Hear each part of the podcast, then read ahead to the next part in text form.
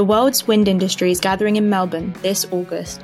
Join them at the APAC Summit to discuss collaboration, market building, and solving supply chain challenges in the expanding APAC market.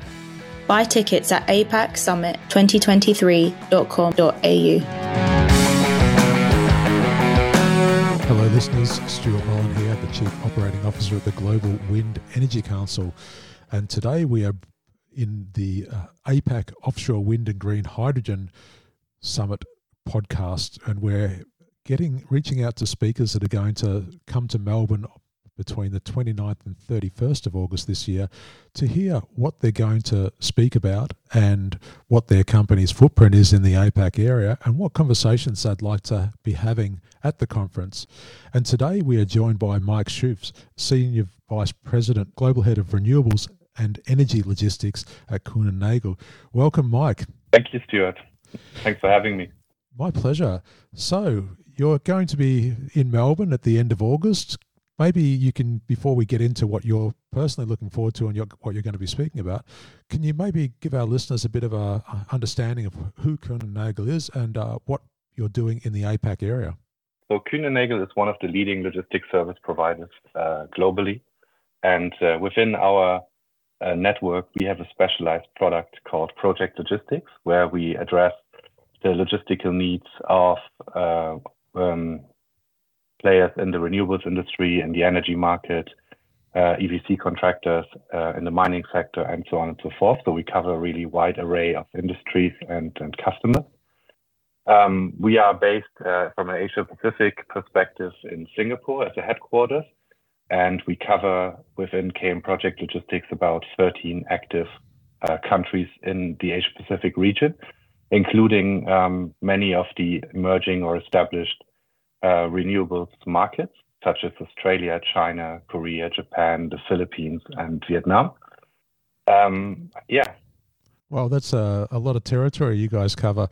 So, if we talk about the logistical challenges that we see for the APAC area, this is something that GWEC has been particularly focused on. We've had a lot of discussions around, particularly when we saw the COVID pandemic hit. There was a lot of logistical challenges, and we heard that you know uh, that logistics were the, the hardest part of the project to deliver.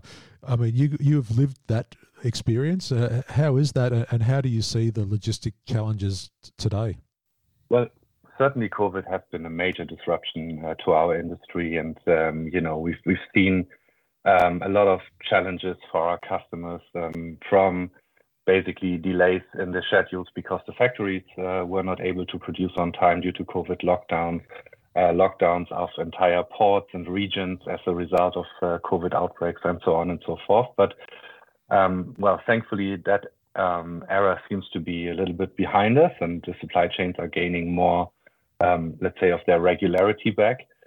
So um, especially in the Asia Pacific region, I think we have a lot of opportunity nowadays because we have um, the very fortunate situation in a way that we have both the production and sourcing part uh, largely established in Asia. So a lot of um, companies that we work with source actively from the region.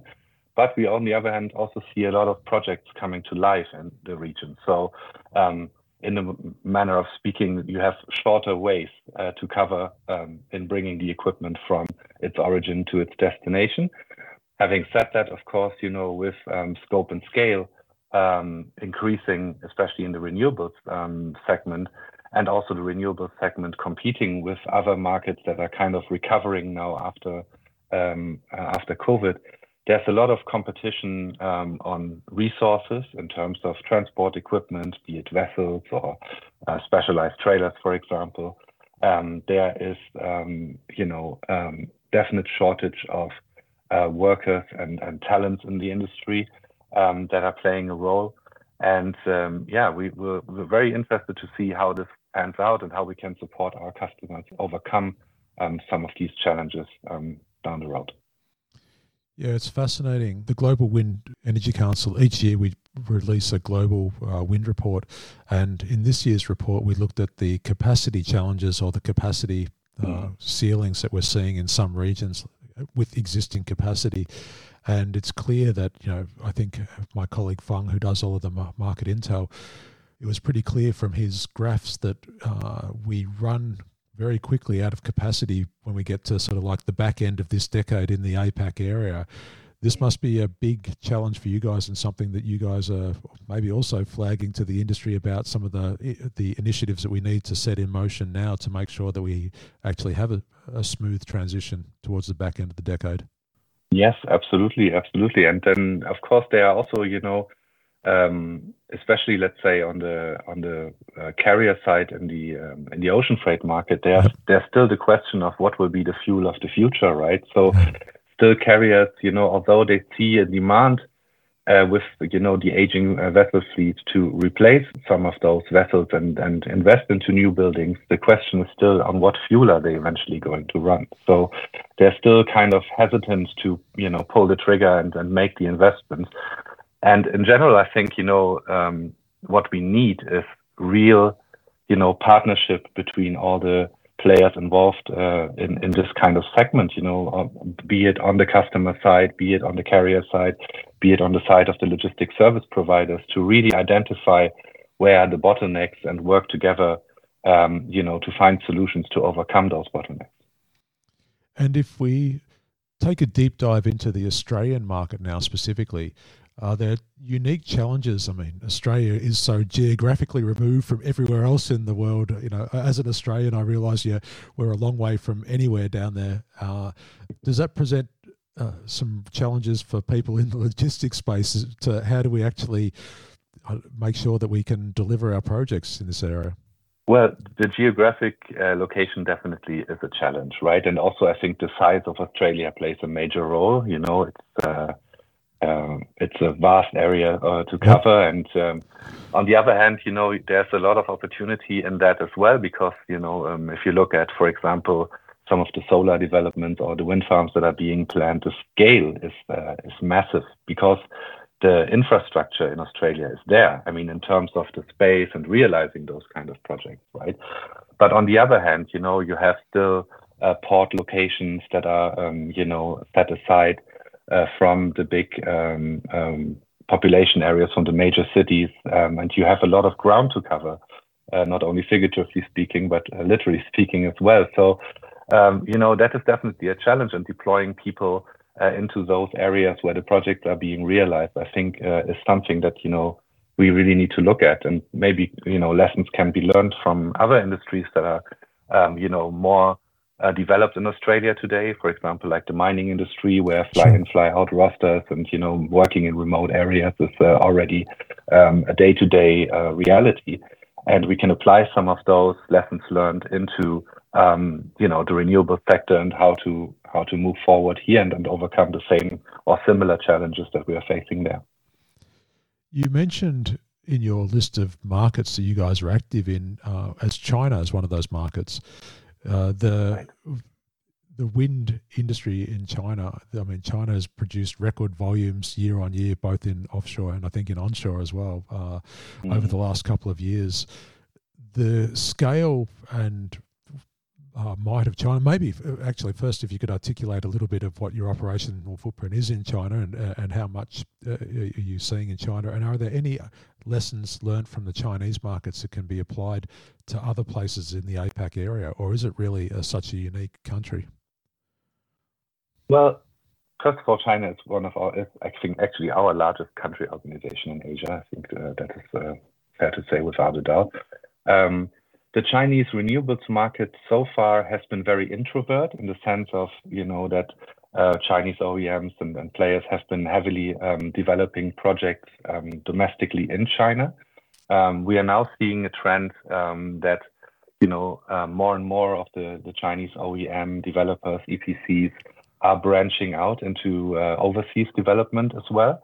So, you know, um, they have very good proof of concept of um, bringing um, renewables projects to life within China, but now they have to really rely on international partners as well to to help them navigate, you know, the overseas markets and and you know, uh, basically um, bring a mix together of the lessons learned from um, you know, developing the project at a large scale in China and now translating that uh, into what that means into doing it in other regions of the world it's going to be fascinating to see how that all plays out. It's we're living in interesting times. Getting back to the conference in Melbourne, the industry is going to be uh, convening, and it's really the first time that we've had a big APAC conference where we've tried to convene all of the industry around APAC issues. Uh, and it mm. just happens to be in Melbourne, Australia this year. But what what would uh, some of the conversations that you'd like to be having, or what are some of the topics apart from the logistics, or maybe that just impact on the logistics that you'd like to see discussed at the conference? Well, of course, we would like to hear the voice of our customers first and foremost. What are the challenges that they are facing? How do they see the market? Um, where are they seeing the you know the next project that will be developed? Um, we want to engage also with you know partners and, service providers to us to understand how are they geared up in terms of having equipment supporting us and our customers. Um, you know, just to see um, where's opportunity for us to, as a global player, to to support uh, those kind of developments. And I think again, you know, the combination of in uh, wind and hydrogen, so wind plus X, as, as they call it, I think in the industry, is uh, super interesting. I think this is also now the first uh, conference where we have this in an Asia Pacific uh, context. So that's that's very exciting because, you know, obviously there's a lot of interest in the Asia Pacific region. We see that because uh, both uh, OEMs and developers um, that are or that have been successful in bringing projects to life in, in Europe or in other markets um, are showing a, um, a, real interest in now uh, stepping in and taking over projects in in the APAC region. So there's, I think, a lot of um, momentum, a lot of excitement, and we're really trying to, you know, catch uh, catch on to that and and see um, again, you know, how we as a player um, can interact and facilitate some of those developments. Well, I look forward to seeing you in Melbourne, and hopefully we'll be able to have a lot of fruitful discussions with the industry. We're also bringing a lot of delegations from uh, places like Korea, Japan, Vietnam, Philippines, India, Sri Lanka, Australia. We're still trying to get the New Zealanders to come across, but uh, they've got an, uh, an, election in October, so maybe they're a little bit uh, more reluctant to come across these days.